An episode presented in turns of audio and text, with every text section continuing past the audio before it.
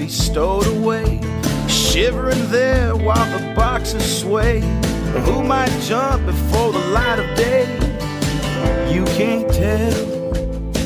There's a night train rolling by, night train rolling by. Howdy, everybody. Cable Smith welcoming each and every one of you into episode 110 of Justified Pursuit. Thank you so much for tuning in today. Riding shotgun, as always, the good counselor Chisholm Cook. Good to see you today. 110. That's a 110. nice round number. Yep. Hopefully, as this drops, uh, I'm putting a bow on a week in the mule deer woods. Um, but that still remains to be seen as we're recording early. And I don't know if Mhm. we're going to go per conversation on 109. Uh, if not, maybe we'll have something fresh to clip onto the end of it. But, I will, well, um, no, we won't, because I will definitely be in Mexico hunting mule deer. Oh, well, then So, perfect. We need to do this anyway. Yeah. Good to go. Yeah, yeah. I don't. I mean, you Um, were making it all about you in Arizona. Meanwhile, I'm going on a badass trophy hunt in Mexico. So put that Yeah. in your pipe and smoke it. That's pretty sweet. Yeah. Where are you We're going going? We're going with a real you're going to Mexican, Sonora, my but- friend Arturo. I don't know if I would travel to Mexico to go hunting without like going with Yeah, no, you, you someone need- that's been there. So yeah, Arturo is my buddy. He's been to Africa with me twice. His family's from Mexico. We're flying into flying to Phoenix and then to Hermosillo and uh, driving into Sonora and to the land of the giants. Mule What kind of lodge? Is it pretty small Don't know. accommodations or I'm sure nice. He's not the Some of the ones to I've be seen down there staying in a you're not gonna be staying in like a cinder block hut? mm, no, no, no. Yeah. So Yeah, it's probably gonna be pretty sweet. There's I'm that. also looking forward to the food. oh, it's gonna be phenomenal. Mhm.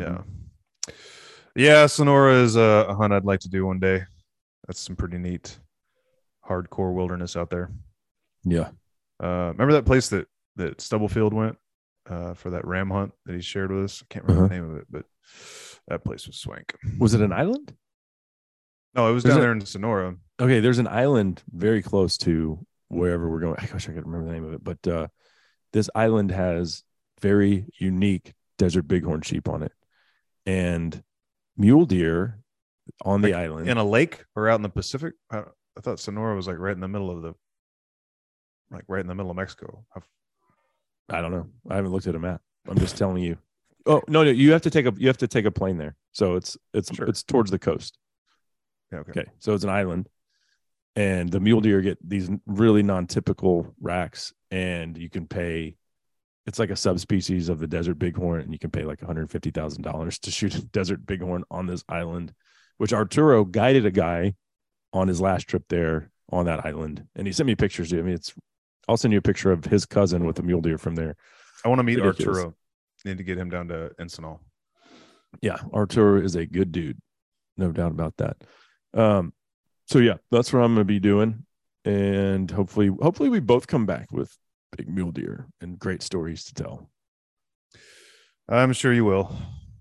I just want to see one. I've only really seen like a few mule deer. Mule deer. I think we've seen, I guess, a few on our New Mexico hunts.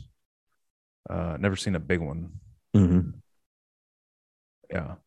Want to have a glass. Oh, that's man. I just got so I'm borrowing my dad's big 15 power 15s or 18s. I think they're 15s. It's 15 power Swaros. So I got the Uh-huh. little uh tripod adapter for them. Got them mounted on a tripod in my office right now. Like I'm all ready to go. Sit there in glass. Hope I get to go. Hope I Yeah. get to go. Well, there's gonna be lots of glassing for both of us either way. That's Yeah. just Well, that's that is basically mule deer hunting. Blast and stock, right? Yep.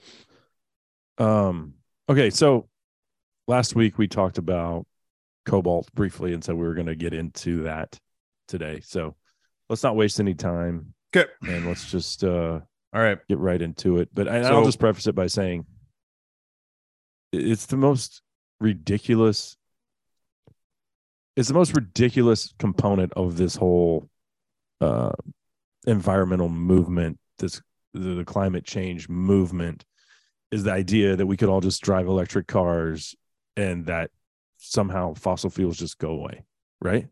It's like anyone with a brain realizes, well, you It's- still have to use fossil fuel to to excavate, to dig for, to mine the the components you need for these lithium Well, batteries, he's- everything. Ah, It's ridiculous. the batteries themselves are the fuel, right? There's still a lot of mining to not just like get the stuff to make the car, to get the stuff that makes it go. Like it, it's astounding to me how ignorant people can be to these supply chains and what it takes to make the world go around. Energy requires extraction, period. Right? Thomas Sowell. Extraction requires energy. Do you know who Thomas Sowell is? Yeah. Yes, dude. We, come on, we've talked about Thomas. Sowell many times on here. Yeah, Thomas Sowell is one of the he's the greatest living economist on the whole damn planet. Uh, a black man of the highest intellect, United States Marine in Korea, studied under um, the other guy whose name I always Milton Friedman. Was a socialist at a, as a 20 year old and is now like the most staunch most staunch defender of small government capitalism that there is. No, Um, always trying to cancel this guy. yeah, and they can't because he's too freaking brilliant. It's like Ben right? Shapiro. And yeah, like you know, when when you have, well, whatever.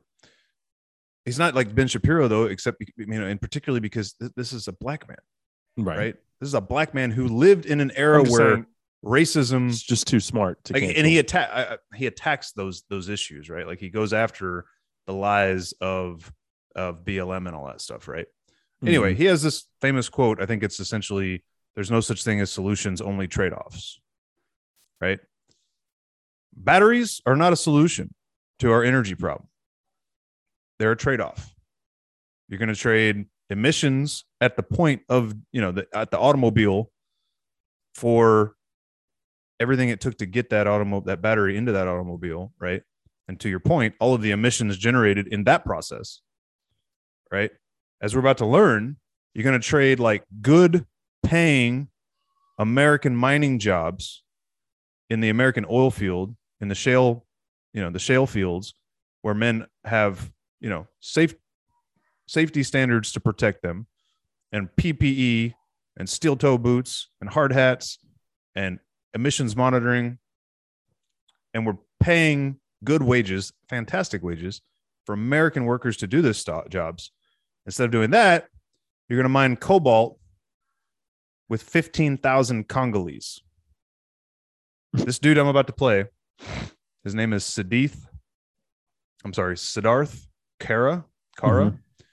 Uh, he's this Indian American guy who went on Joe Rogan about two weeks ago, probably, episode 1914. And it's really interesting that Joe had this guy on, right? Because we've detailed Joe's fondness and friendship with Elon, right? Yeah. Elon is the biggest purveyor of this mess we're about to get into with this battery, not just the battery, you know, the, the fact that all of his cars are running off those batteries, but the fact that he's building battery manufacturing plants, right? I think we've touched on this. I want to go back to two episodes ago and and just the picture. It was such a great image of Elon's space ark Mm. and the uh how you could actually see all the people there wanting to get on the ark with the animals. Which is not it's not an ark, it's a spaceship. And then there's armed But it like, does say ark on it, like it's intended to be. there, like Yeah. Making sure that people just get left behind when we pretty poignant, Earth. right? Yeah. Yeah. yeah. If y'all haven't seen that or listened to that episode, go back and check that out. yeah make sure to put if you didn't on the last one put that screen that art somehow on like on this this episode How many uh how many lithium batteries would it take to power the space ark? Uh, dude probably so many that it wouldn't get off the ground Yeah. Right. So it'd probably run on fuel. they're definitely running on fuel right now as we speak in fact Hypocrites. in fact elon's whole thing is i'm going to save us from climate change meanwhile every one of those rocket launches that he does on like a daily basis throws more emissions into the atmosphere of the world than like a refinery does in a year or two. Oh, and by the way, they're completely unmitigated. They're the most to- the fuel that they're using. It's a special blend, you know, for rocket fuel. It's some of the most top dude. I know a guy who was engineering that stuff. He's and I have talked about it. The whole thing is a fallacy. It's all just okay. Another thing to know about Elon. The guy is South African. He's the descendant on his mother's side of a silver mining clan, silver mining family, right? So obviously, probably English heritage, some, you know, Northern European heritage. Moms, As someone who's been to Africa multiple times, South Africa five times, and I've mentioned it before. This this is perfect because colonialism still alive and well in Africa. By the way, yeah, yeah, and we're about to get into. and we're such a racist country, but I've seen it firsthand. Yeah, yeah, and bad, and this and this You- cobalt you wanna mining. Know, you want to know where they use the N word a lot? Mhm. Listen to the white people in Africa talk about the black people there. dude, this cobalt real mining racism. Is modern day colonialism, one hundred percent. Mhm. It is part of a long history of extractive mining using essentially slave labor in Africa to fuel the world. This dude I'm about to play, I won't play this particular clip, but he explained how the Congo, all 74% of the Earth's okay. There's so many places to go with this. I've talked about lithium mines on this podcast and how if you want to know what the impact of your Tesla is, Google image a lithium mine. And what you'll see is a pit the size of a small town in like Argentina or Afghanistan, right? Well, cobalt has to be blended in with the lithium to increase the charging capacity and the longevity. This guy explains all this and the Mhm. longevity of a lithium battery, right? So the majority of the material is lithium and they blend in a certain amount of cobalt that helps it take a full charge for a longer period of time. Cobalt, 74% of it comes from the Congo. And anybody knows about the Congo knows it's one of the poorest and most just bloody, like violent places in the world. I want to go, And it always bongo. has been. I want to hunt Bongo bongo, in the Congo? Yeah, I want to do that. It's cool looking But, critter. but I don't have fifty thousand dollars to do it. uh, I don't want to go anywhere near the Congo. Um, You gotta live a little, man. Got to get out there. There's lots of cool ways to risk your neck right here uh, in the states without Mhm. having to get into like conflict mineral warfare. I guess you could just take a walk in San Francisco. Yeah, yeah, for sure. Anyway, seventy-four percent of the world's cobalt comes from the Congo. Um, comes from the Congo. Back at the turn of the century, the turn of the 20th century, when the first automobiles were being made and the first rubber tires were created, all basically of the rubber manufacturing. So the, the the king of of uh, Belgium, King Leopold, personally bought up like the biggest uh, rubber tree forests on the planet and then use slave labor to extract rubber to make tires and everything else that rubber's been ever been made into right so like there's a history going back 200 years now of for it's really strange too like why is the congo so rich in all of these world changing natural uh resources right? That's a whole nother conversation. Who knows? But it's well it's not irrelevant though because it's like how can a patch of ground so rich with such precious resources be so tragically devastatingly impoverished right? Like congo's got to be on the top 10 most poorest places on the planet right? Well, it's been exploited by Europeans forever. colonialism to your point. But but we're so racist in the states. right super racist here. Um said somebody on their cell phone which is powered by cobalt uh impregnated batteries uh, while they were at a stoplight uh, in their tesla. Mhm. um yeah. All right so this is siddharth kara. I'm gonna play like probably about two minutes of this so let's just be patient because it's really gonna set the table well. But he's showing joe if you've ever watched joe rogan's show he's got you know his his his producer jeremy pulls stuff up while they're talking and he puts it on this big video screen and so like when you're watching the the the well i guess it's not on youtube anymore right but the the spotify feed of it like when they pull something up they're going to turn and watch then there's a little cutout in the corner. So unfortunately i won't be able to see the sea of humanity in this mineral mine this uh, cobalt mine but siddharth will walk us through it so here we go This is an industrial cobalt mine where there's not supposed to be one artisanal miner. Now, that's the term used for people who are just digging by hand as opposed to tractors and excavators. artisanal There's not supposed to be one here. That's what the story is told at the top of the chain. This mine, and I can name it, it's called Shabara. There's not supposed to be one artisanal miner here, according to the consumer facing tech companies and EV companies buying this cobalt. Lo and behold, I walk into this place and this is what I see.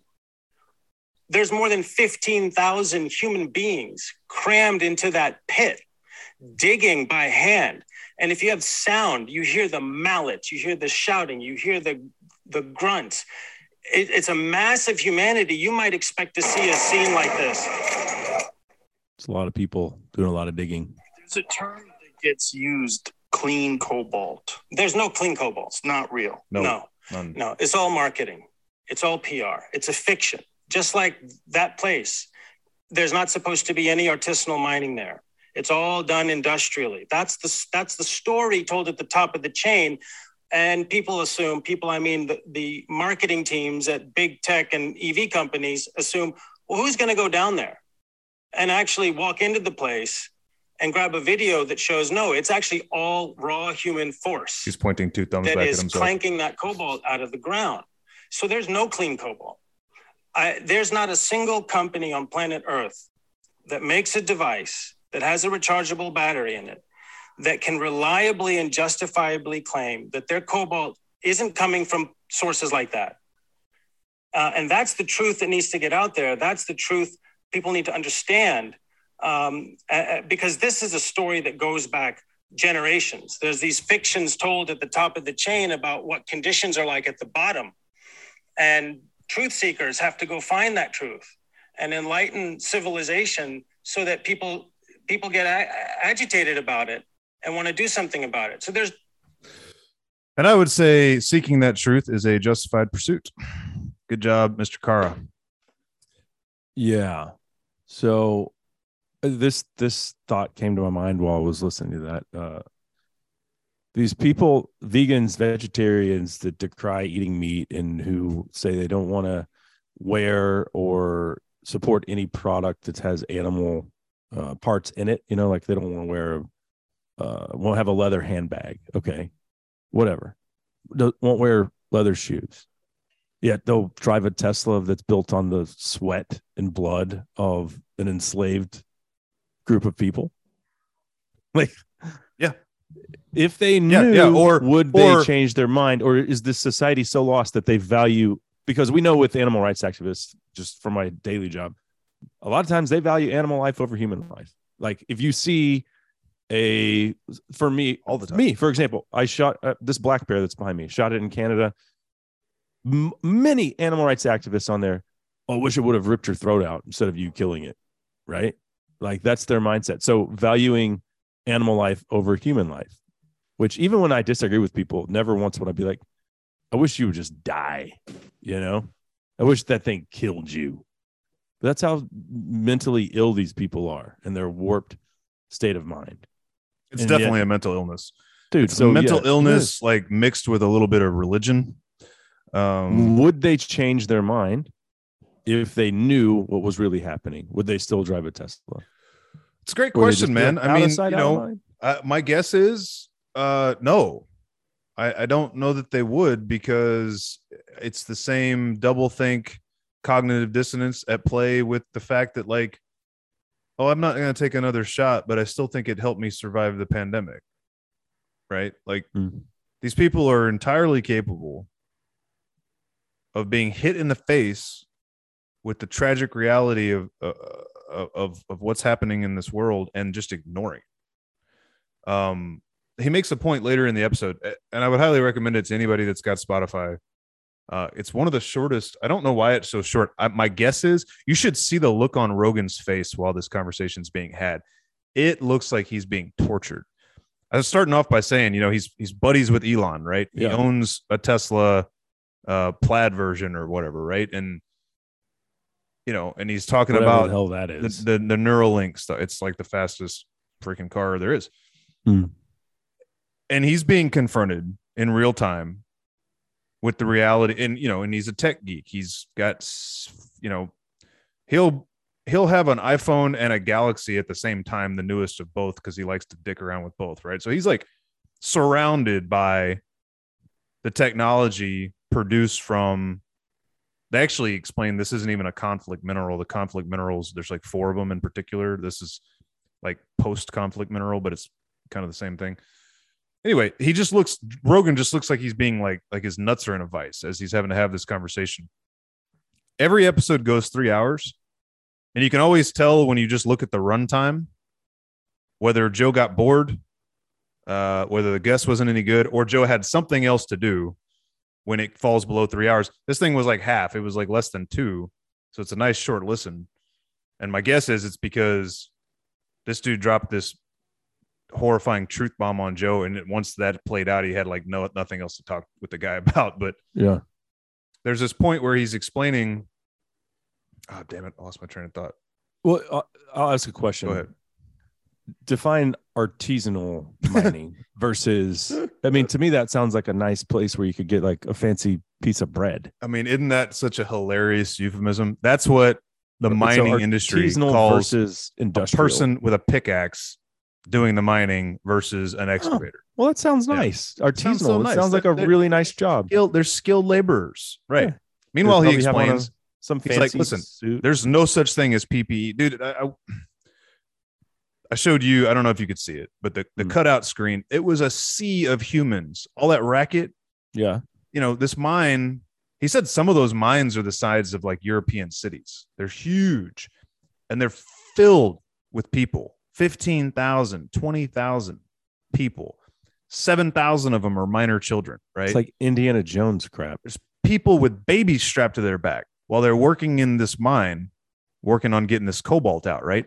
And he's like, there's no such thing as PPE. They don't have a hard hat. They don't have a pair of freaking gloves. They're wearing sandals in a hard rock mine, right? Well, Getting yeah, back to your point about- that's artisanal. It's nice. Right. That's that's how an artisan would do it for sure. Yeah. And flip flops instead of you know looking like they What a double think where artisanal mining. Yeah, dude. I mean, it, you're. I'm glad you caught on to that because as soon as he said art, and he said it and he explained it the first time I listened to it, I was like, "That's cute." If someone said this is an cute. artisanal pizza, I'd be like, yeah, I want to eat that. That sounds good. Right. This is, This is the artis- artisanally mined cobalt. That's the kind of cobalt I want. yeah. Somebody who's got a good job. No, they make a dollar a day, one to two dollars a day to work in Hmm. those mines. The mines are all owned by the Chinese. This is one of the things I don't remember if we've ever even talked about, but no agenda's all over this.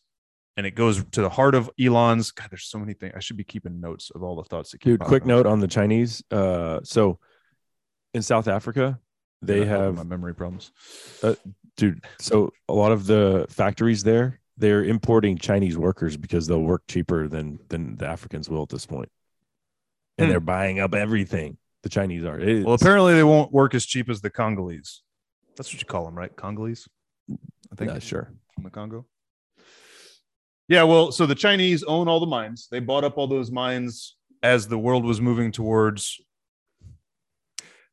as the American government started pushing on on on lithium battery technology for our automation and you know like the state of California has said by 2030 they will no longer allow the sale of internal combustion engines. Mm-hmm. China was buying all that technology. Weird, huh? Buying all the buying all the minerals themselves, I should say, not the technology. who tipped The them off? minerals to go. Hmm. I don't know which direction that information flows to your point, but we do know that like uh uh Max uh that uh Senator Barbara Boxer uh had a Chinese spy uh, in her employment as her basically like chief of staff for 10 years uh, as a chairperson of a, of a Senate committee. Um, she was also on the Environment and Public Works Committee, by the way, which would be the exact committee to handle this type of thing. Anyway, so the Chinese bought all the minerals. They're now running slave mining operations. Elon specifically has ties to the Chinese government as well as the American government manufacturing plants in China where they're taking these rare earth minerals to make these batteries. So he can't plead ignorance to any of this. He comes from an African mining background, Mhm. right? He knows all of this stuff. The Chinese are getting fabulously wealthy off the backs of the Congolese.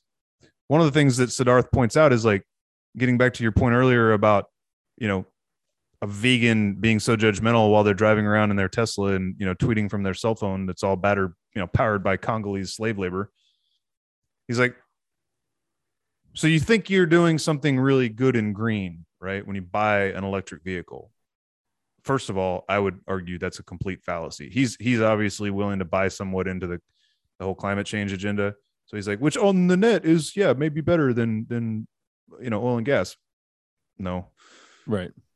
But that aside, he's like, so you buy this thing as a cons- an American consumer and you think you're helping the environment. Well, why does your desire to live a green lifestyle mean basically, you know, blood and heavy metals in the water in the Congo? Like it's not good for the environment over there. They're destroying the Congolese jungle. They're clear cutting thousands, tens of thousands, hundreds of thousands of acres of jungle to That's like the main Hard rock habitat mine. for the endangered silverback gorilla. who knows what. There's probably spe- there are undoubtedly species in that jungle nobody even knows exist. Yeah. Right. It's one But of the then- most unexplored places in the world, for sure. And what you have to understand about heavy metal mining, right? Cobalt is a heavy metal on the periodic table of elements. So is lithium. Wonderfully powerful technology that can be built from it, super toxic, right? It's a naturally occurring material that is toxic, radioactive, cancerous. I, I don't know how exactly it's toxic, but I know it's not good for you. I mean, just like lead, right? You Right. drink water for long enough out of lead pipes, you're going to end up with, you know, severe mental retardation. Mhm. And I don't mean like chromosomal issues. I just mean You like might your faculties a will be- leftist. probably that's what's wrong with them. Uh. So yeah, I mean they're they're mining this stuff. They use tremendous amounts of fresh water to do it. The water gets impregnated with these heavy metals. These people aren't wearing any PPE. They're breathing in cobalt dust and whatever other heavy metals are with the cobalt. They're saturating their hand. I mean, they're just coated in the shit all day long, soaking that stuff into their bloodstream so that you know some it's modern day slavery, is what some is. yuppie leftist in the Bay Area or in Southern California can pat themselves on the back for their virtue signaling of their, you know, eighty or ninety thousand dollar Tesla.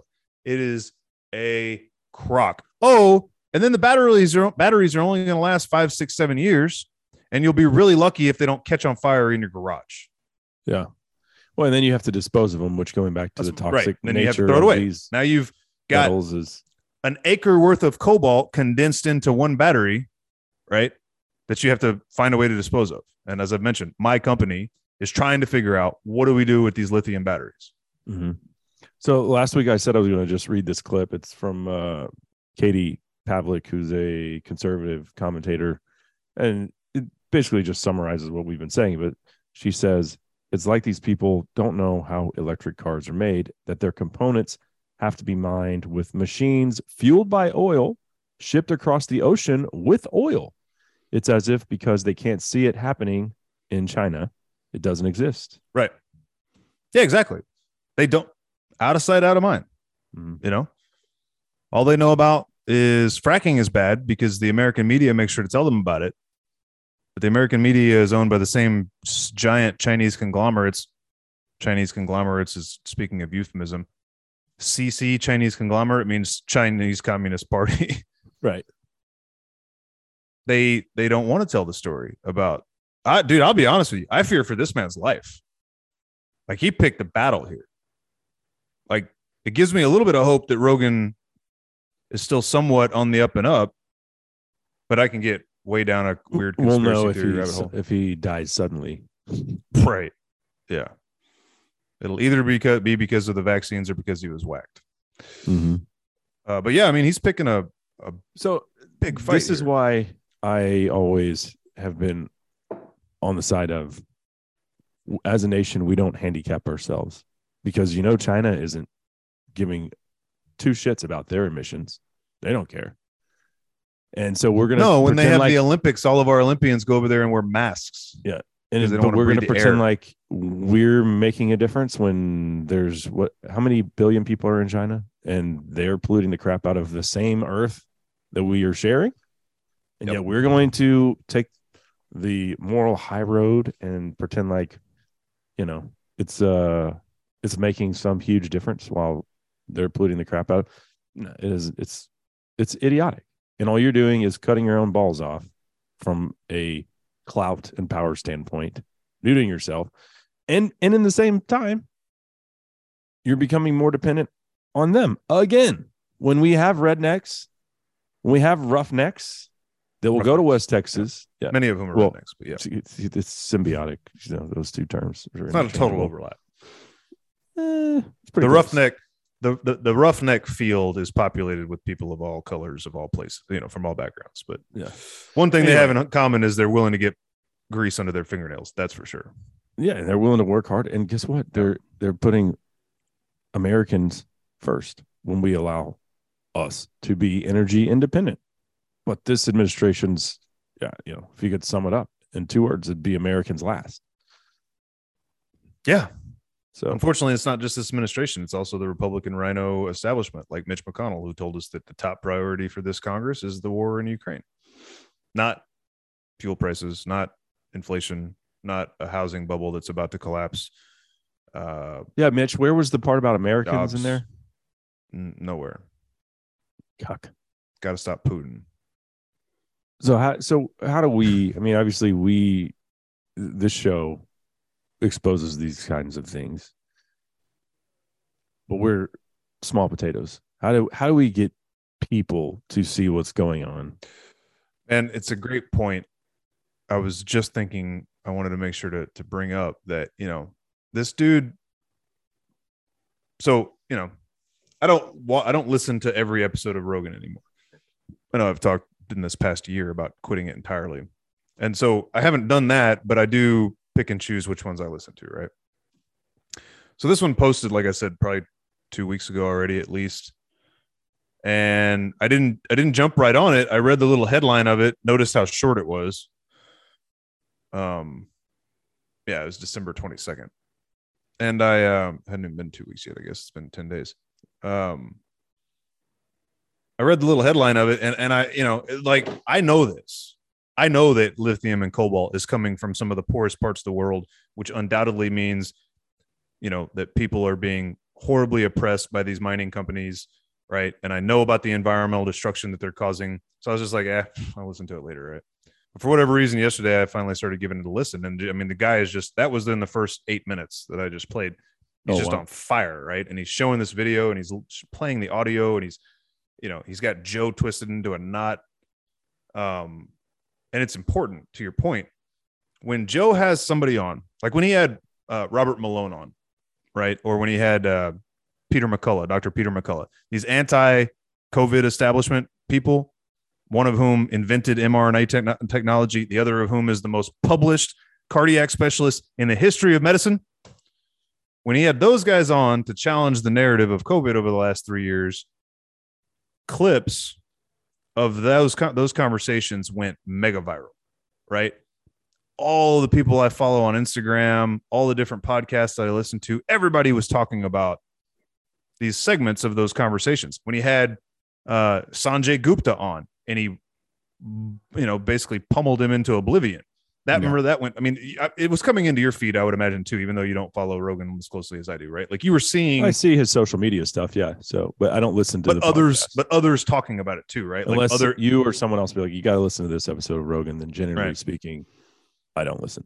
I guess my point is, other than it popping up in my Spotify feed, I haven't seen or heard anybody touch this thing.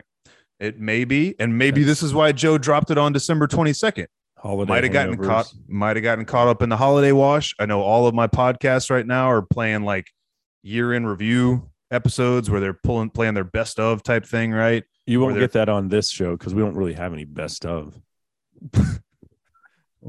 Probably do, but neither one of us is going to go back through 50 episodes. we don't have a producer. year. Oh, dude, I got to tell you this. this is totally off base, but you said so. So Rogan's producer's name is Jeremy, Right. Okay, so one of your favorite radio shows of all time, the the Morning Musers on the ticket. Right. Did you hear Strong about? Jeremy? Did you hear about it, Jeremy? Mm-mm. It's Jill now. Yeah. Did he really transition, or is it a joke? Well, he, he quit like uh he quit I want to say 3 or 4 months ago after 20 plus years being running their board. Yeah. And then my buddy Evan lifelong friend of mine sent this to our group text. I'll just pull it up, man. Uh sent it to our group text yesterday night and it was I couldn't believe it to be honest with you. Uh, yeah, it's this is Jer, big strong Jer now. Purple hair, Oh gosh, long dude. hair. New year, new me, and all that. And now it's uh, oh, sorry, it's it's uh, Jill. Yeah, Jill. And dude, all all of this is this is on his Twitter. Was he has a penis, so it's still a dude.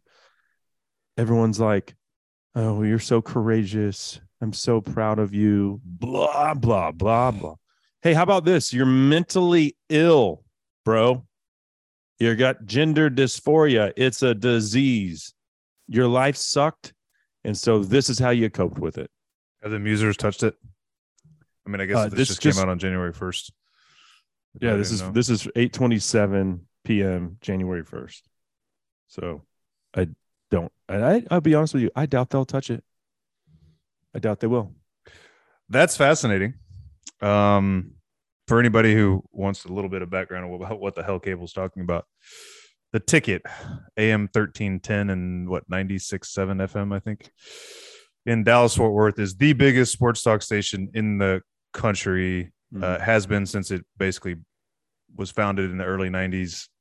Um, it's yeah, a they big laid deal. the like the blueprint for sports talk radio. right and it, it's a wildly entertaining radio station from what 5.30 in the morning until they're done at 7 p.m or whatever um i used to listen to i got started listening to it through streaming in like 2011 probably and probably listen to that damn thing every day until six or seven years ago when i wised up and decided that there were way better things to listen to throughout the day that would educate me versus rot my brain um, but they're funny they are Mhm. funny. Um, definitely have a left leaning bent pretty much across the spectrum, it seems, aside from maybe like two hosts. Even they uh, have their moments. Um, but anyway, the morning show, it's like probably one of the most decorated morning shows there is, right? Well, if Like you're familiar with radio, they've won multiple Marconi awards, right, which is and like been nominated highest- for several, right? It's like the, highest Oscars of radio. Yeah. Yeah. Their show. Right. Their show, right? The stations won one, I think, and the Musers have won a couple of themselves. Mhm. They're a big damn deal for sure. Same three guys have been doing it for 20 years now, at least, right? Well, yeah, 30, closer to 30. Mhm. Well, but Jared was there when when I was there. So I would do overnight board hopping, which meant Didn't he just get married? dude, he's been married to a Like two or blind girl Right. for a long time. For five years or something, seven years. I or- think it was longer than that. But he- he's his wife's blind. I guess the new look doesn't matter to her. But anyway, Go ahead. Sorry. uh no, I was just gonna say Jer would be coming in on Monday morning and literally getting in my in the seat I was in on Sunday night. Well, I guess I was keeping his seat warm technically because he was full time and I was a part time weekend. Yeah. Yeah. Overnight. But uh but yeah, just seemed like a normal dude. Cut up with him, laugh with him. Now he's a girl. This is the world we live in. I'm trying, dude. I'm telling you, man. There's something In the water. we know it's yeah, dude. We know there's a mental contagion aspect to this, but it's got to be something more than that, man. It's got to be the water, the vaccine, you 5G signal. Something is turning the frogs gay. What In the words of Alex where's Jones. a more testosterone like manly place to work than a sports talk radio station I don't know, bro. I don't get a whole lot of high T vibes from any of those guys anymore, man. that's probably that's That's a pretty light in the loafers crew, man. watered down Corby, uh, total liberal douche yeah, Yep. yeah. I, I, I do think uh, George is a man's man. Seems to be gordon is he goes to africa and hunts Gordon, but he sure loves to play the, you know, the his- Birkenstock lefty. yeah Uh, he's an intellectual guy. Um, I guess Bob, but you know, I don't think Bob knows how to change a tire. bob's got Bob about got those the Wisconsin shots, boys. so Yep. Maybe we'll see Bob put on a purple wig and uh, shave off his goatee and start calling himself Bobby. I mhm. don't know. Something more feminine. Anyway, Roberta. I just I, I wanted to bring that up because I know it would blow your mind. So it's funny. It's um sad, Yeah. dude. Sad. But I, I so I, Yeah. so also on that text thread, another one of our friends, lifelong friends, his dad transitioned about two years ago, and he was the. Did I ever same- tell this story on yeah, the No, you did. You you you've shared The- this. Yeah. the one where I said it? We, we were playing golf together, and Yeah. he was like, "I'm having surgery next week," and I was like, "Oh, good, you're finally getting that sex change." And like a week later, everyone found out that his dad was transitioning, and I had no idea. Yeah. yeah. Yeah. So, love you, Uh, Justin, and Mr. Wa- Mr. Mrs. Wise. I don't know whatever he goes by, but anyway, uh, yeah, it's weird. Do we have What's anything else weird- to cover on what- cobalt? Because that might be a perfect segue into MoFax and the uh, depopulation agenda. Uh, are, are we done with Cobalt? I mean, the main takeaways for me are it's undeniable proof that that mining is far worse for the world from it from the people of the world to the environment than any oil and gas extraction at least as it stands currently and it's also proof of the ever like the im- the indestructible double think of the leftist mind that they can believe they're saving the planet by driving a $90,000 electric car um, while that's going on, right? And they're perfectly happy to turn a blind eye to it. Mm-hmm. The power of these corporations to basically keep this kind of thing completely under wraps. Like I mentioned, the guy, the only way anybody knows who Siddharth Kara is, is because he got to go on Rogan, but he happened to do it three days before Christmas and nobody seems to be talking about it. So we'll see if, excuse me, if anything even comes out of that. Um, yeah, I mean, it's just a, like, I have a question, and it's mind blowing to me that we can be in this situation where whoever it is is pulling the strings, whether it's Elon or the cabal or you know the deep state, whatever it is, that they are more powerful than some of the oldest money, the most powerful people in America. And I'm talking about oil and gas people like Jerry Jones. Like they they have more sway than some of the wealthiest people, the Exxon, the biggest corporations in the world. To me, that's mind blowing. Absolutely mind blowing. Yeah, well, part of the problem, dude, is that um, all right. If you wanted to look up Jerry's net worth right now, you could do that. Mhm. I think it's probably around nine or ten billion, right? It puts him like the 25th richest person in America. But the crown, you can't even who knows, right? The crown prince of Saudi Arabia you know there are people who estimate that that the that the royalty of the Middle East could be worth trillions. Right? Again, no agenda. The other day they were talking about if you made a dollar a Okay, well, minute. that's even more damning. If they're worth trillions and they, and they're still going to get swallowed up in this deal, it's bad. it- it's bad for them if everyone's going to electric batteries. I mean, electric cars No, and it's not. Because you can guarantee they've got their okay first of all they're not going to kill oil and gas that's one of the first and foremost fallacies of this whole thing is they're not going to kill oil and gas I, I understand that, but, but, what- these guys also if they're trillionaires you can bet your ass they've got investments in that entire supply chain from the mine all the way to the electric cars Okay, but they're sitting on their own private stock. Like they don't. If they had the sway, well, they'd be like, "No, screw you. We don't. We, we're going to do what we're doing. We have the oil. Screw that."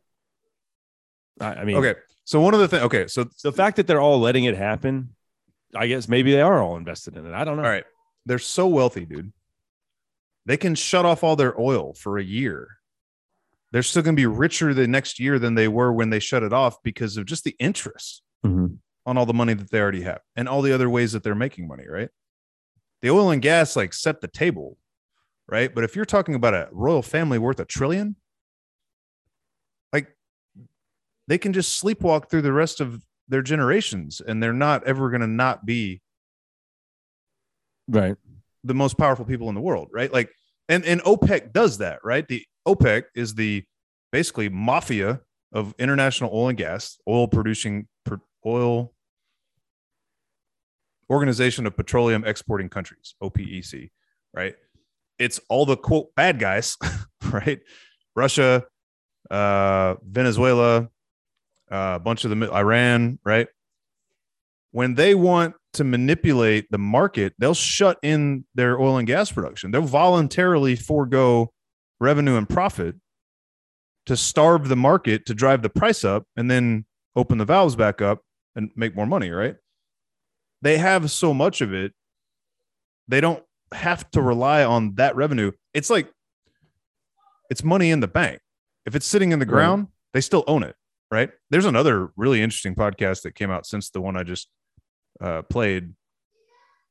Um, Joe had it, on is this. that your dude- house that people are talking in the background? Surely you're not picking that up. Oh yeah, I'm picking it up. I don't know what to do about it. I'm All not right. about to like tell them to stop. They're downstairs. Sorry. See if It's I can. Turn the mic array away. He had on this guy from um, some reality show about Alaskan gold mining. Have you seen this? Uh-uh. there's some new reality show about gold mining in Alaska. And there's this guy who went from college dropout to I don't know how much the guy's worth, but he got there by going up there and, pan, and like panning for gold initially and learning that business and then buying up these old gold mines that had been abandoned in the 20s Uh-huh. that there were reports on, right? Like geological surveys on. And in the 20s, when gold was 20 bucks an ounce, 50 bucks an ounce, 100 bucks an ounce, they couldn't make money mining it. But now that it's $2,000 an ounce, this dude's probably a, I don't know if he's a billionaire. He's worth hundreds of millions of dollars, right? Because he went and bought these old mines that were declared useless Mhm. and then therefore ignored for 80 years until he bought them and started mining them again. So now he's sitting on gold reserves that'll make his great great grandchildren fabulously wealthy, right? All of that is a huge tangent. Getting back to your point, the Jerry's, You're gonna have to say something to them. It's so the loud. Jerry's, and even the Elons of the world, Yeah. they can even Elon, who's worth supposedly 200 billion, can be bought by the House of Windsor, right? A lot of people don't even realize, dude. But the the monarchy of the United Kingdom is still the crown of Canada, Australia, New Zealand, um, maybe even in South Africa. Mm. Like a multitude, like they don't. They, there's like five or six countries that the now King of England still technically presides over, right? Anyway, Hmm. there's a Okay. handful of powerful families that we don't even know how much they're worth because they don't talk about it, right? Yeah. And they make guys like Jerry Jones look like you and me. I don't know. Do you have anything else on the Cobalt, or do you want to uh to switch over to? Oh, Let's talk about Jerry if you're at Jones. the top. Yeah. Yeah. So, all right, you're gonna have to say something to them. It's so loud, or you have to shut a door or do something. There's no door to shut, dude.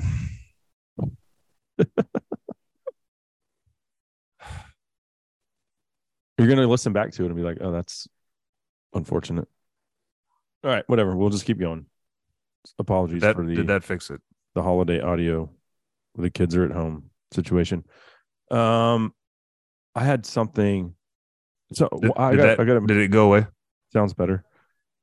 I do wanted to bring this up before we continue with Jerry Jones because I don't know if you've seen this, dude, and you won't see it on CNN, you won't see it on Fox, you won't see it anywhere. It's the little news sources that are are uh, reporting this. But there's this new idea that artificial sweeteners are causing a huge surge in sudden deaths. Experts warn. This is from News Punch. Yep, artificial sweeteners. I looked this all up today. Slay. Not that I, I, I mean, I, they're not good for you. You can taste that they're not good for you. But Sure. go ahead. artificial sweeteners behind spike in sudden deaths, heart attacks, experts claim. This is from hmm. Frank Berg- Bergman on December 24th in Slay, whatever publication that is. Natural News. Science finally admits So this is a different take on it, but it's the same point. Science finally admits that artificial sweeteners cause sudden death, but it's only to deflect from COVID jabs. So they're admitting now that artificial sweeteners are bad for you only because of the COVID fallout. They're like, well, we need a scapegoat. So artificial sweeteners Right. are it. Yeah. Yeah. Well, right. I mean, big pharma's like, hey, let's blame it on those guys.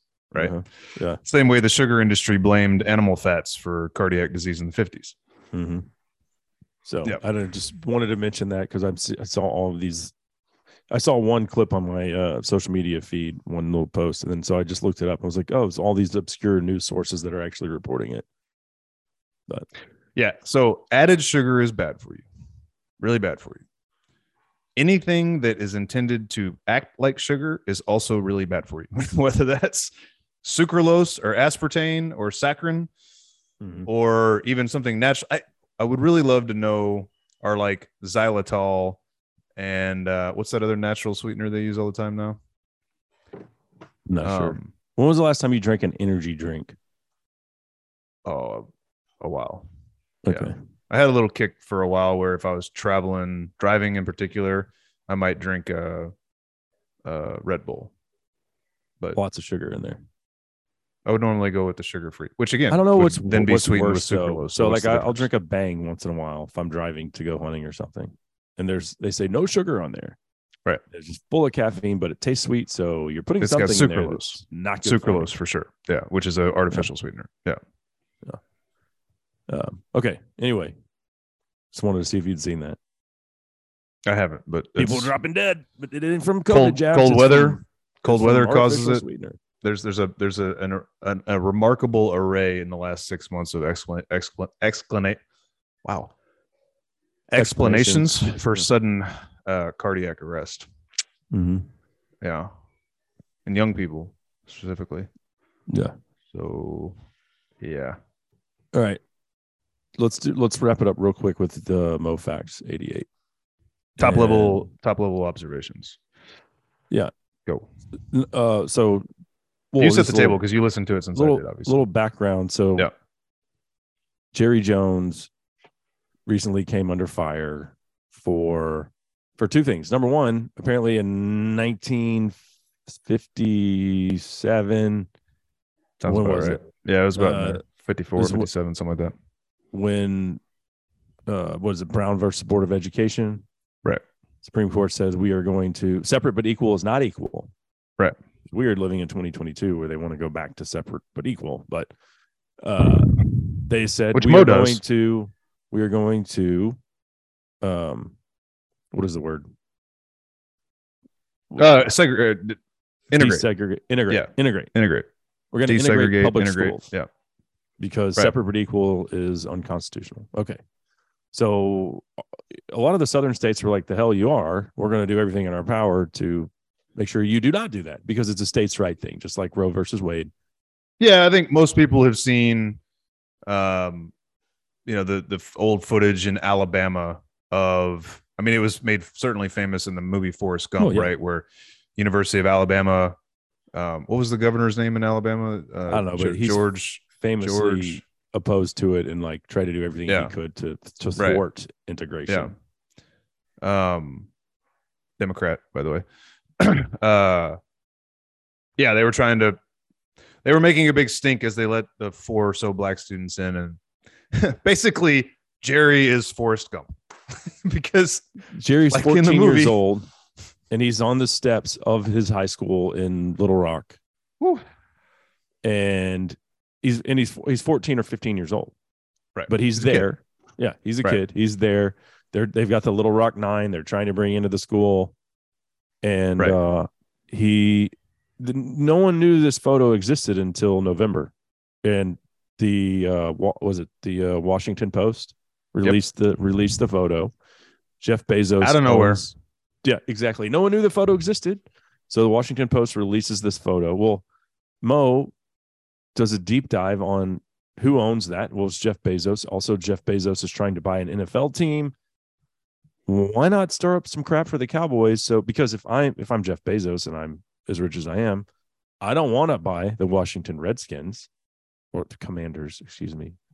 whatever. I figured you were doing it on purpose. I was. I don't want to Dead- buy the you're dead Jacksonville. name- you're dead naming the the Washington football team. You know. Yeah. I don't want to buy the Jaguars or the Colts. No, I want America's team. Well, it's because they're- interesting because he he basically kind of blames it on Dan Snyder, right? Dan Dan Yeah. Snyder is like the slitheriest, snakiest little douchebag in the NFL. It's kind of amazing that they let him buy a team, which he bought in like what his late thirties, I Yeah. think.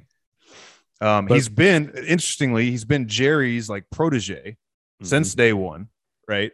And Mo's theory is Bezos is going to gun for the Commanders because they're forcing. Snyder was already in hot water for like Mhm. for like har- sexual harassment inside his organization, for having carried the Redskins name so long, def- adamantly claiming he was going to protect it. All these things, right? He's he's now public. Oh, he had there's those emails that came out of uh, the Grudens, I guess, when they were coaching for him, right? And he's got a whole bunch of things that have come out that the NFL is looking to force him out, and that would make a natural pickoff play for Bezos if Bezos wants to own an NFL team. He also Mo, Mo points out like he looks at the ownership of the NFL, the 32 guys that get to own an NFL team, as basically like the version like American royalty, right? Right. Like they are, and he's probably right. You know, it's a club, super Oh, yeah. exclusive club, right? Well, the Cowboys are the most valuable sports franchise in the world. In the whole world. And so his world. take is Snyder slipped him slipped Bezos' photo and said, Hey, you want to buy an NFL team? Why don't you leave me alone? Check it out. Jerry and his, you know, flat top wearing 1950s schmuck buddies were, you know, gathered around hissing and spitting, which the picture does not show Jerry hissing or spitting. It just No. shows him standing there.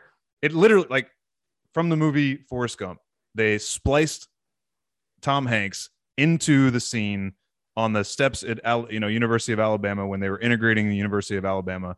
Uh, man, that guy's name is on the tip of my tongue. That governor Wallace, George Wallace. While George Wallace is ranting and raving about his racism, there's just Forrest like poking his head in. Right, that's Yeah. pretty much what Jerry's doing. Like, what's going on here? You know what it is? It's it's it's the Jan 6th walkabouters. Jerry was just there to walk about. He was Right. just there because that was the thing to do. Except he did say, and and Mo kind of they kind of started down this for a minute, but he points out how they knew that the coaches were going to have their ass when they Mhm. got to practice. So he was playing football at the time, and whatever they were up to, they knew they were going to be in trouble for it. But regardless, all the picture shows is a young 14 year old Jerry Jones watching these people trying to go into this school. Right. Mm-hmm. So anyway, go ahead. Yeah. So so now Jerry on Thanksgiving Day, like this is it gets released the week of Thanksgiving, which that's like that's like his biggest day of the year. That's when the Cowboys are front and center. They're one of three football t- games that day. And they play every day, every Thanksgiving, and they play in prime time. They are the big ticket item on Thanksgiving Day. The Detroit Lions also play. Nobody gives a crap about the Detroit Lions. They're not America's team. It's They're not literally worth- the crappy your aunt's crappy appetizer to the you know the turkey and stuffing. Yeah. Yes, 100%. So now he's got to deal with this firestorm that has come out and and then he and then he actually does the piece I think with the New York or with the Washington Post. And they kind of stab him in the back again. Like he didn't know, but they made him look even even worse when he did the, the article like there's a Jerry Jones is a racist and he's got to deal with all this crap now. Well, and so there's this tie to modern day, right, where Jerry was the only owner in American sports who took a stand against the kneeling, the Kaepernick Mhm. kneeling, and said, "We're not doing that. We're America's team. We're going to stand for the anthem." Of course, he ultimately caved, and the whole team locked hands in that one game, I think against maybe the Cardinals or something, and took a knee for like a second, right? Yeah. But but other than that, he's been pretty adamant. Our team's going to stand for the flag, right? Which makes him racist, of Yeah. course Mhm. right? Even though he spent billions of dollars paying black athletes as a black quarterback. But I mean, that has nothing to do with the color of their skin. Jerry's a capitalist, and he's going to put the best product. Yeah, but I, I just I don't think Jerry's a racist, man. no, I don't either. I think he loves. I think I think he loves every player. Jerry's Oh, got his dude, flaws. listen Don't to the way that Michael Irvin talks about Jerry Jones, That's what I'm saying. or or any of the black players that have played for him. Even Any them. Dez Bryant and him Those got guys sideways at the end of his career. for that. Dez man. has so much love for Jerry. Right. Jerry's been like a father figure to a lot of them. Honestly, He's given so many guys a second, third, Mhm. fourth, fifth chance when nobody else in the NFL would give him a chance Mm-hmm. of all colors, right? But Yep. like I, I just don't feel like Yeah, I don't think he's a racist. I don't feel like think if he was, was a born racist, in a time they would speak of him that way. where obviously Yeah, we were dude. turning the page on He was that, and- 14 years old in the 50s when Brown versus Board of Education was decided. Yeah. In Arkansas. like, Right. You know? Yeah. So so Jerry has to deal with all that. It was interesting just to get Mo's take on, you know, how they they planted that there on his on his day and I and he had to deal with it and I I don't think that the backlash was as big as they thought it was going to be. Right. I mean, if that really, if, if Mo is right, and this was Dan Snyder's attempt to feed dirty information to Bezos and the Washington Post that would get the heat off of him and onto Jerry so that he could buy the cow, like that ain't happening. Mhm. That is not happening. And Mo Well, points even out, even if it wasn't Dan Snyder and Bezos just was trying to somehow get some dirt on Jerry so that he could maybe someday get his fingers on the Cowboys and join that American, cl- you know, grand old club of royalty that are the NFL ownership. Um, it didn't work out. no, Whether it didn't work. It's not going to work. You're not going to take out Jerry. And then that- one of the things I love about MoFax, that podcast in general, is how they they dig into like the nuance of this type of thing, right? Like he points out, the media would love to hang Jerry Jones because they're always looking for somebody to hang, especially if they can hang him with the with the, with the racist noose, right? Right.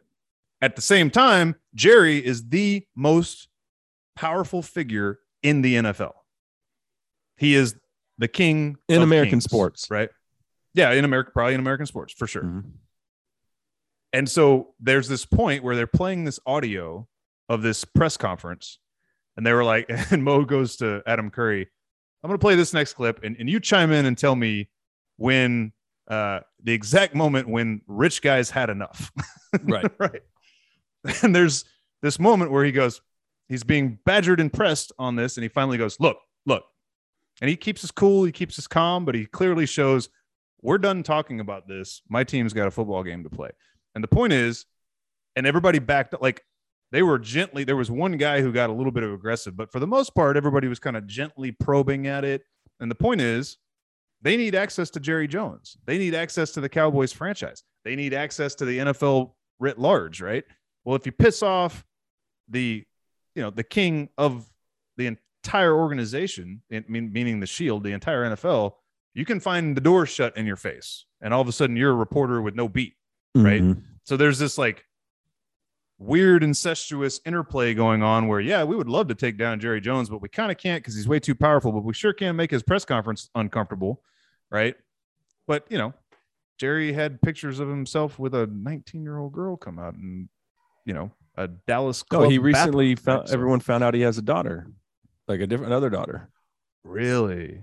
You didn't know that? No. This was like 18 months ago. Yeah, he has a he has a love child that he's oh. paid that he paid for her vehicles, paid for her college. I mean, yes, it's uh, but it finally came out. Dude, I can't believe you didn't know this. She has a real funny name. Uh yeah, dude. This I cannot believe you didn't hear about this. It's probably because you weren't listening to the ticket. Yeah, for But- sure. Oh, and yeah, just dude. not watching. I mean, have, has it ever been covered by like the Sunday morning, like pregame shows, or is it just something that was like locally discussed? Uh, I don't know. Uh I bet they've never talked about it on an NFL broadcast. oh, this is another lady claiming uh love child here uh, alexandra davis jerry jones daughter I wonder what Charlotte thinks of this. don't know don't know i'm gonna just google jerry jones children real quick jerry jones Oh my God, Gordon must have had a field day with this. Oh yeah dude. Oh, I'm gonna have they're, to go. they're like- talking about it all the time. I'm gonna have to look some of that stuff up. i think it's okay so alexandra davis. Um he was he did take a paternity test i believe. And apparently this is a love child from the 90s at some point. Probably yeah, like after a super bowl win. Yeah but yeah he paid for so so he's known about it like he he it just Right. was a scandal like He's been taking care of this girl's her whole Mhm. life, basically. And she's Yeah. what, 20 something, 30 something now, probably? Yeah yeah yeah so anyway, you, you can't touch Jerry. You know, nothing's gonna take him down. But Right. Uh, wh- one other thing that I thought was fascinating from what uh, episode 88 of Mo Facts was the Alabama football team. I don't know if you got that far into it. Oh, I listened to the whole thing. Yeah. Okay. So Alabama was ripping off national championship after national championship in the under Bear Bryant in the 40s, 50s, 50s, and I guess early 60s, right? Yeah. Yeah. And then all of a sudden they started getting their asses kicked. And I'm sure they were still good, but they were no longer, mm, you know, competing for national championship. Oh, yeah. They said they, in what, 63, they had an undefeated season, but they finished third. And the speculation is that the Associated Press wouldn't give him a national championship because they were not integrated. They were still Mhm. segregated, all white team. While meanwhile, USC and uh, you know some of the universities from you know more progressive parts of the country were already integrated, and yeah, they were dominating. Right? So Bear Bryant, and he said, and it becomes obvious that he wants to protect his legacy, right? He doesn't want to lose. Right. So is Bear Bryant coming from a place of like a genuine heart here? Like, we need to integrate my football team because it's the right thing to do, or am I doing it because I want to win football games? End of the day, it doesn't matter. What he did was he called USC's head coach at the time in like 1970, said, and, and USC had a black assistant coach, which Right. was also groundbreaking. They have a bunch Yep. of black players and a black assistant coach. And so Black. USC's head coach, yeah, black quarterback, which who would end up running all over Alabama. Um, but anyway, Bear Bryant flies out there, has a meeting with the head coach and assistant coach, and he goes, "Yeah, what's this about? You know, we don't. What are you doing here?" It's like I want you to come to Alabama and play my team next season, opening day, opening day. They go, Well, "What will it cost?" He says, "Bear Bryant's like, we'll pay you one hundred fifty thousand dollars." He's like, and then the USC coach was like, "Okay, we'll do it if you come and play us at USC the following year." Right. and I'll pay you two hundred fifty thousand dollars. Well, Bear knew what was going to happen. He knew his all-white team wasn't going to stand cut the mustard against a black quarterback and a predominantly black USC team, and they came to Alabama and they beat the crap out of them. Yep. And then the next year, what do you know? Black Right. players start filling in Yeah. it- Alabama's roster. Right. And if, for anybody who's never bothered to check it out, what Mo does is he aggregates audio. Some of it goes back like 80 years, not necessarily in this episode, but some of the other episodes. And he tells this th- three hour story where he's playing people's words. And so with this piece, he's got two or three people who are like coaches and or players part of that Alabama program at that time who were like, yeah, he absolutely was deliberately bringing the best integrated football team in America to kick his own ass on his home turf so that the boosters, you know, at the University of Alabama who were still, you know, with George Wallace of keeping everything segregated would Yeah. have no choice but to say, "Oh, we got to do this or this game is going to pass us by." Right. To your question, man, to me that's like asking did you give that money to that charity out of the true goodness of your heart or to make yourself feel good? What's the difference? The outcome was the same a positive for the world, right? Hmm. Yeah, clearly he felt that's what he had to do to be more competitive. He was right. And that's the part I really want to get into. Why was he right? Which was the whole heart of the Mofax episode, right? Like Mm. the part nobody wants to talk about. Um, the Jimmy the Greek part, right? So, you, um, so you go ahead with that then. well, it, I'll wrap that thought up. He did it to win, but just like I was saying about Jerry, if Bear was a hardcore racist, I don't know if that would have been enough. He was bucking the governor of Alabama. Oh yeah, it, it- Right? Like, Like, he went- for a, a good while. Like Yeah, trying, trying to get his Right. team integrated. Right. He'd been fighting that battle for several seasons, right? And you know, so what was his purpose? To stay relevant and you know at a championship level in football, which it worked. And the outcome was the end of segregation in Alabama, essentially, right? So, like, Mhm. you know, the Lord works in mysterious ways, man. You know, like Jacob, Samson, you know, even Joshua, go on down the list. There's all kinds of flawed heroes with personal selfish motivations that ended up doing great things all throughout the book, right? So, um, but yeah, so there were two main takeaways that I wanted to talk about from this episode of MoFax. One of them is he gets into this conversation about why is it that black players dominate American athletics, right? Because you can go to other parts of the world and you don't necessarily see that, right? You see a much more uh, diverse array of athletes, right? Mhm. Um, and the, the at the end of the day, it was the slave trade, which we probably covered in our episode on reparations back in the single digits of this show, right? Jimmy the Greek talked about it, got himself canceled. It was really interesting when he replayed the audio of like ABC News talking about the firing of Jimmy the Greek. Jimmy the Greek was a sports commentator from New York in the 90s, I guess, 80s and 90s, right? Mhm. and he did an off the cuff recorded conversation with some guy where he mentioned he there were there were two things he said.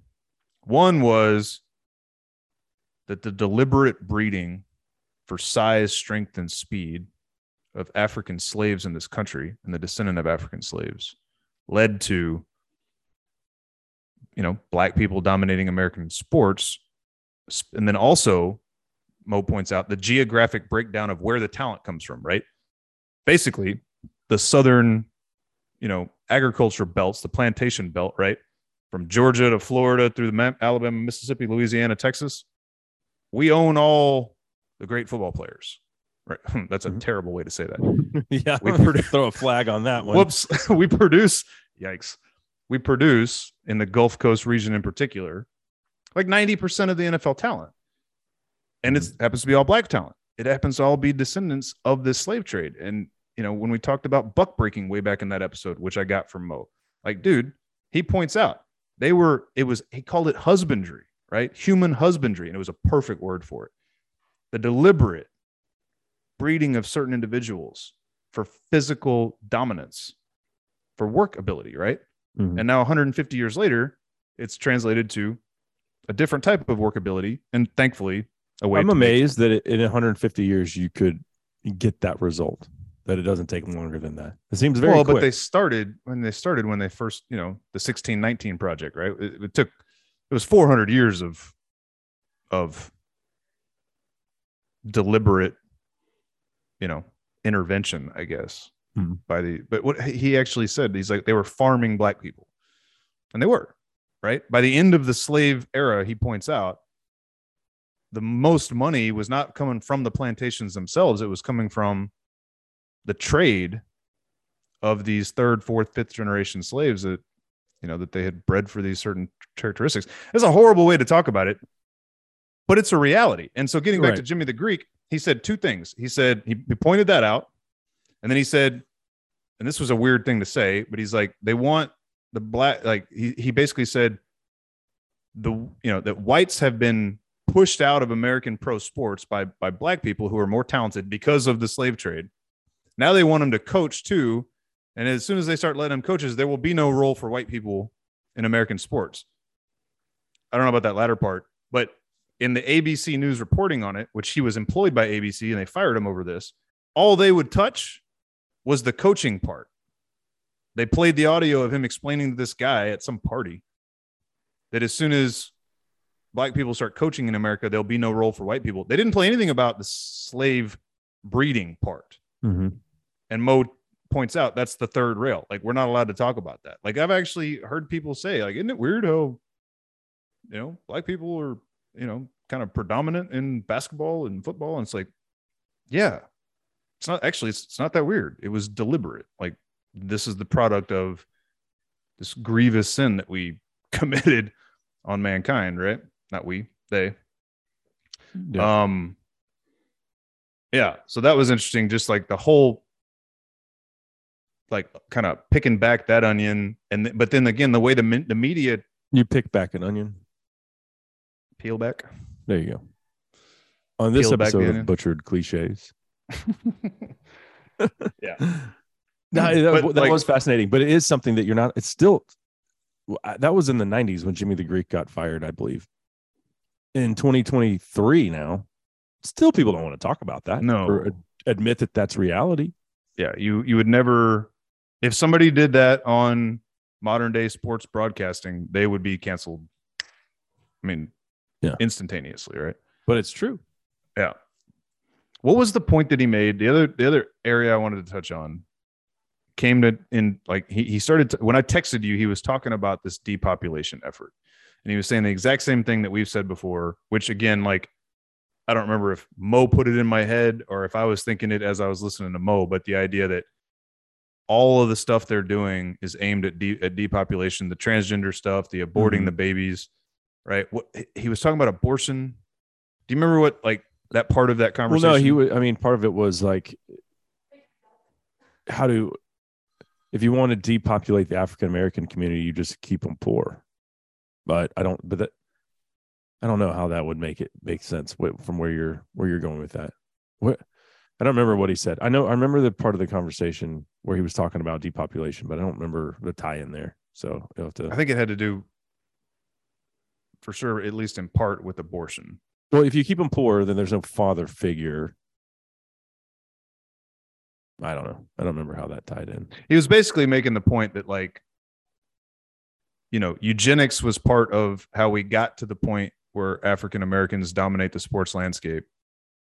It's also continued to this day, right? Margaret Sanger, Planned Parenthood through to now, the current powers that be globally only want certain people to carry on. And this is what he said. This is exactly what he said. He said, all of these agendas, right? Confusing kids about their gender, mm-hmm. brainwashing people into thinking aborting babies up to nine months is okay, right? Maybe these shots causing sterilization, on and on and on, right? He said what I had said months ago, which is if you're interested in depopulating the world, which Bill Gates, the King of England, all of them have said they're on, board with Ted Turner, right? But not to like eliminate all humans, reduce the population. You're going to do so strategically. And his point was if you'll, I think it was Curry who wrapped it up. If you fall for this shit, you're not one of the ones we want carrying on. You don't get to get on the ark. Hmm. If you'll fall for this transgender stuff, such that you're willing to let a doctor mutilate your children, y'all don't, y'all's genes don't get to pass on. That's the modern day eugenics. If you'll Oh, give uh, yourself four of these experimental vaccines because you're afraid of a cold, you don't get to go on to the next. y- Your your offspring don't get to exist. Part of me hopes that that's true. Part of me also hopes that it isn't because of people that I love that would not be on the ark. but Right. uh I don't know. You don't know anybody that's had four of them, do you? Yeah, one guy that went backpacking with me, older guy. I think he Oh, yeah, actually had, had right. Five. Tell me about that. Yeah, Hold on a five. Hey, Charlotte, will you shut your door, please? Um, I saw this meme. It's popped up twice, and it's relevant on my Instagram. But it was like, it's a comedian actually. I guess it's not really a meme. It's a video clip of a comedian telling a joke on stage, and he's like, "These liberal women, they're really funny to me." He's like, you know, they'll be like, "A tree has energy, man. You can see its aura. It's a living being with a consciousness." you know mushrooms can communicate over vast spaces through like you know the connections that they grow through the soil um you know one other similar like tree huggery thing but a fetus is just a clump of cells and it doesn't matter if you suck it out and kill it Yeah. Yeah. Yeah. This is, this is the world we live in. Right. The world we live in. Yeah. Um, any take on the Deion component of all that Or the mofax thing no, no, I I turned it off for that. oh you didn't get to the Deion. It was a stuff? three Yeah. hour podcast and change. A- so yeah they're all long but that one was particularly long so although I did hear oh, it would be funny to play that audio. Uh did you ever hear Deion talking about his cousin that was the fastest guy he ever i think i've heard of that yeah but he was a crackhead? yeah yeah i've heard that yeah Um, no, but if you want to, if you, I mean, you obviously listen to the Deion part. I mean, Deion I'm just got hired to be the head coach of what Colorado. Right. Well, and so so for a little bit more background, Mo went to an HBCU, a historically black college. Um, Mo, to your point about the whole interesting to see separate and but equal coming back, like he actually Addressed it. regu- well, he regularly advocate. They address that specifically. Funny that it's coming back, but you know, Mo's take is, I don't care about integration. He's like, I'm I married a black woman, and I wouldn't even consider marrying a white woman. He's like, he's got four daughters, like me. We're like born within six months of each other, and our daughters are all the same age, incidentally. Um, he's like, I want all four of my daughters to marry a black man. Now they'll marry who they're going to marry, and as long as they're in love and you know they're following God, he's cool with it, right? But his point is like, there's nothing wrong with heritage. There's nothing wrong with culture. There's nothing wrong with like being attracted to like, right? I mean, Muhammad Ali, there's a famous video of him in an interview saying, This isn't God's plan, right? Um, I, I'm the same way. I was never going to marry a black woman. I mean, you just said it's okay for Mo to say it. It's not okay for me to say it. I'm just thinking if I ever felt the same. I wasn't saying it wasn't okay. I, it wasn't. Um, it wasn't something that I, a choice. That you're I made. It's just I 100% wasn't right. attracted to him. You're Like, 100 percent like, I right just- that there's a double standard there to even question the fact that you could throw it out there. Where, oh, well, I mean, I'll your say eyes this. when I said that, you were like, "Whoa, whoa, did he just say that out loud?" But it was the truth. Like it There was never, a little bit of that. Mostly, I It was never crossed my mind. Right. Like I just, but I never dated one, so I, Right. you know, I wasn't. Uh What just happened? You disappeared. I can still hear you though. Yeah, don't worry about it. Just keep talking. Okay. Wondering what you're up to over there. Uh, I accidentally turned my video off. Anyway, gotcha. professional Yeah, so- That that's just background. You, you're not right. I, I I guess what I'm getting at is I don't know that I've ever agreed with Mo about it. Like I, I do want to believe in a utopian world where that sort of thing doesn't matter. But to your point, at the same time, But you're no different than At the same if your kid fell in love with someone from of a different uh, ethnicity, it wouldn't be a big deal. Um, I and I, you know, if I've met the right person, I, I never made a conscious decision. I just never Right, dated one. So Right, it just never it was the, way- the way that all played out was the way that I always figured it would play out. right to the And extent it's the same thing about Mo it, right? said. Right, exactly. That's the same basic take he has. And to your point, like I'm, I've got zero prejudice against an interracial marriage, marriage, and I have zero prejudice against anybody who says I'm going to marry within my own race. Mhm. Right. To each their own on this topic. Right. Um, but even that ties into his whole uh eugenics concept right because they that was one of the things they got into is this idea of uh what's called hybrid um uh hybrid uh oh dang it He said at some on, at one point that they're just going to breed the black out of people by having more That- and more interracial marriages. that's one of the conspiracy theories about that they about the illuminati right is that this whole like if you watch any commercial right now Like It's the goal is to get the whitest black person you can get. well it, it's all interracial couples right and then all of the powerful there's prior episodes of mofax where they talk about like the brown paper bag test. At these hbcus they used to have something called a brown paper bag test. And if your skin was darker than a brown paper bag they wouldn't let you into the hbcu you had to have this watered down sort of mulatto skin tone right? And so like he talks about what's called the boule which is basically like the black illuminati and it's heavily populated with lighter skinned people you know people like kamala harris fall into this camp right Don Lemon. probably he's got to yeah No, I mean, I'm I'm just thinking about like the African American faces on TV.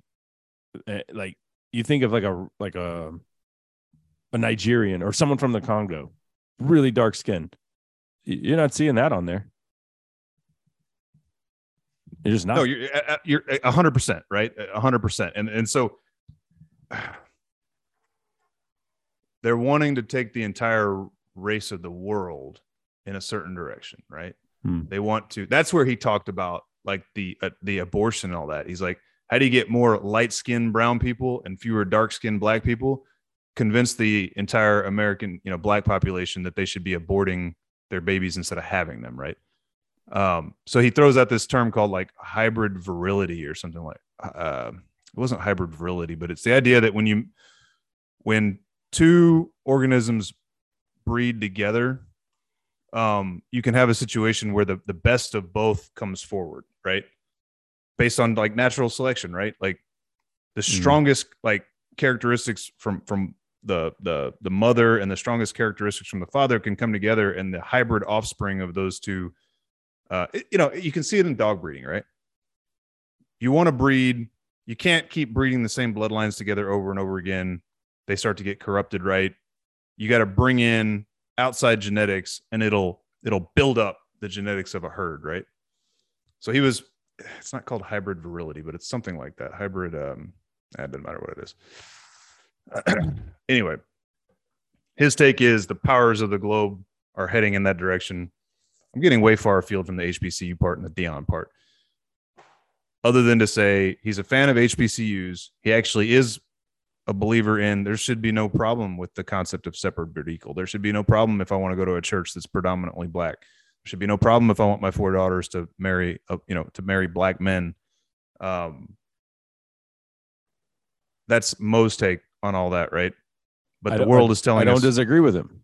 right, Like, and the, you- but the world is currently do what you telling us the opposite, right? The world is Mhm. telling us uh, simultaneously that we should all intermarry, and yet like white people are the devil, and you know college dormitories should be segregated. So as usual, these crazy leftists are all over the board, and they're not consistent at all. But the story wraps up going from Jerry and his days of standing on some steps watching the integration of his high school to Deion Sanders jumping jumping into college football coaching by taking a job at an HBCU, uh, Jacksonville State in Right. Jackson, I'm Jackson State. I'm sorry, in Jackson, Mississippi. And he points out how when he did it, he claimed God was calling him. Geez, you know, Deion's definitely a, a man of faith to go help build up the HBCUs of this country to show that the HBCUs can compete at the highest levels. And he wanted to basically be the savior. And this is the way Mo described it uh, of the of like the HBCU re- renaissance, right? And so, sure enough, in three seasons, he wins two conference titles. I think goes fully undefeated at least once, if not twice, right? And then, after claiming that he was going to like make the HBCUs what in theory they probably should be, right? The most powerful, you know, sports institutions in the college landscape. Mhm. Now all of a sudden he's going to take a job at University of Colorado uh, and bailing all that. And so he's caught, you know, either hell or love from like everybody who's commented on it. Um, Well, from my take on that is, if you're a coach, and we, I mean, Deion's competed his whole life at the highest level in two sports. One of the best athletes, of certainly of our lifetime, maybe ever. Yeah, and Mo, said, now Mo he says all a- this. I mean, he he put an he puts him up there with Jordan and to go to a major school, like I- believe you take that opportunity because if if you're really trying to further uh, the advancement of African American coaches, well, go have success at Colorado, not Jackson Sure. State. well, well, what he said he was trying to do was further the advancement of HBCUs, not of African American well, coaches in particular. But to I your can see point, why he would take heat for flip flopping on that, but Mo agreed with everything. You, agrees with everything you said. Mo's take is first of all, you got to know Deion. Deion's always been for Deion 1st and Mhm. foremost. He's a fabulous self promoter. Always has been. Right. Always been the flash and style. He's prime. Right.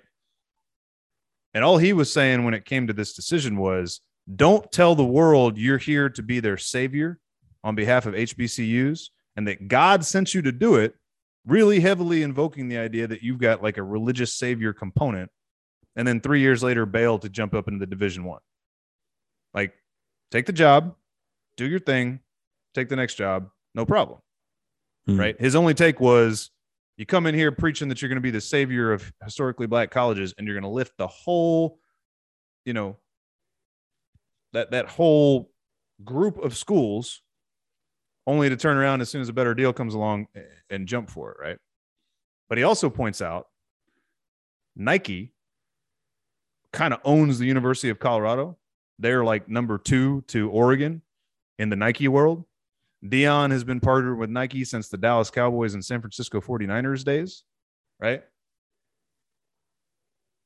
Deion showing how good a man of his caliber can be at that level of football was a threat. You really ought to listen to this next part of the thing, man. Hmm. Was a threat to the entire establishment landscape because this is how it ties back into Alabama, right? And the Bear Bryant part, right? Like we know that Alabama, USC, Texas, Notre Dame, what Ohio State, Michigan, and about seven other programs own college football, right? Right. You got Nick Saban bitching. Nick, he's got audio of Nick Saban bitching about what Jackson State was up to right there in his backyard next door in Mississippi, right? Complaining that they were paying A threat. players top dollars to come play for Jackson instead of coming to play there. Meanwhile, he's able to do the exact same thing, right? So Deion is proving actively, ah, maybe I actually could do this. Maybe a guy with his credentials who brought, he had like three out of every four coaches on his roster had NFL experience or co- NFL coaching experience, right? So they were able to say, like, you want to go to the league? Come play with us, right? We'll get you there. And Nike is heavily invested in that top level. They're not making Nike doesn't make any money from the Jackson States, right, of the world Right. or the Howard universities. They make their money from Oregon, you know, from these D1 programs that they're affiliated with. Colorado didn't even have the money. They said when they signed him, they owed him like 4 million bucks and they didn't have the money to pay him. That's how broke that leftist Boulder, Colorado dump dumpster fire is. What happened to all That- that weed money they were supposed to be? What happened to all that, you know, Pac 12 money, right? They're Hmm. supposed to be getting 20 million bucks a year from Pac that's Pac 12, yet they can't pay Deion. So Mo points out their financiers are Nike. Nike brought Deion to Oregon. Nike's going to make sure that Deion gets paid. Nike wants to see the Deions of the world keep the rich rich and not bring anybody up from second, third tier to the party. That was Mo's Okay. take. Yeah, it makes sense. Yeah. makes sense. And again, his only take against Deion was like, don't call yourself a savior unless you're going to stick it out and hang tough there at that level. Well, we'll see how Deion does. Hope I hope I hope it works out for him. I always like. but he's gonna rock, dude. I've always liked so. Deion too, man. Mo likes Deion too. I, you know, he's a shameless self promoter, but I do believe he's a genuine man of God. Um, he made the Yeah, point, and I agree with this man. That and I think if you, I think the only way to get to that level of achievement as an athlete is you have to be confident. You have to believe in yourself. Like well, it makes it a lot easier to believe in yourself when you're the fastest person in any given space you've ever stepped into, right? Like ever. that is true. like It know? is true. anywhere he's ever set foot. They talked about in Florida State, he got recruited to play baseball and football, right? Where he played professionally at both levels, winning. Did he win the World Series or did he just play in a World Series? He would have been with the Braves because the Yankees weren't any good when he was on the Yankees. Right. So I'm sure I, I don't remember if he won. I think he won one. He definitely played in a World Series, won two Super Bowls, right? He's unarguably the greatest cornerback who's ever lived. And it's not close. And he's one of the greatest defensive players who's ever lived. They were like, yeah, the, the track coach came up to him one year and was like, hey, will you run track with us? And he went and took like three golds at the next track meet, you know, Mhm. after having not run track in, you know, since high school. Anyway. He So, said uh, it says Deion won super, two Super Bowls and played in one Right. World Series in Right. '92. Yep. He's the only athlete ever to appear in both. Remember, he was flying from a World Series, like he flew from a World Series game and showed up late for a Falcons game and jumped in like the second quarter. I do remember that, but it, it's Yeah. the Falcons, so nobody really cared. Like you couldn't do that for the Cowboys. Still pretty cool though. I know. But he like with all the flash and you know, you know, he talks about the whole art title of the whole episode is called Business Decision, right? And he, he Adam Curry is not a sports fan, so he's having to explain a lot of these things. He knows who Deion is. He'd actually met him, Mhm. but he's like, yeah, he coined the term business decision. He would talk about how when a big running back would come out wide and his just, you know, it was either tackle him and maybe get hurt or just like bump him out of bounds or even just get out of his way. He's like, yeah, I made a business decision, right? Like this pointing out like Deion's always been about protecting Deion, right? Right. Taking care of Deion. Yeah. But even with all that, like, well, and he also pointed out, so Mo is also a Cowboys fan, by the way. Like all of us, I'm sure you too, remember when he was playing that year for the Niners and they beat the Cowboys in the NFC Championship and went on to win the Super Yeah. Bowl. Hated that man's guts. All the flash, the do rag, all the gold, all you know, all that, all the stuff. couldn't stand any of it. Oh, he's flashy. Why can't he just, you know, be like Come Emmitt? to my lace- team and we'll see if I change my Yeah. mind. Then show up for the Cowboys and have every punter in the league trying like hell to keep you from catching a ball in the field of play because he's going to smoke you. Like he's going to take it to the house, and nobody's throwing his direction anymore because if you do that, he's taking that one to the house. Like, man, that that, that stretch of what four seasons, five if you count that year with the Niners, maybe four with the Cowboys. Like if he got his hands on the football, something badass was going to happen. like oh yeah. Remember how he would just like he'd hold the ball out in front of him and he would just hop back and forth. Well, you know, when he'd field a punt, he'd hop back and forth, and defenders would just like fly past him, and then he'd be like straight line that way. All right, I'm done sucking off Deion. Is there anything else? I think we're All right. Uh, that is going to do it for episode 110 of Justified Pursuit. For Chisholm Cook, I'm Cable Smith. Thanks for tuning in, and we will see you guys next time. go watch some Deion highlights. Somebody told me when I came to Nashville, son, you finally got it made.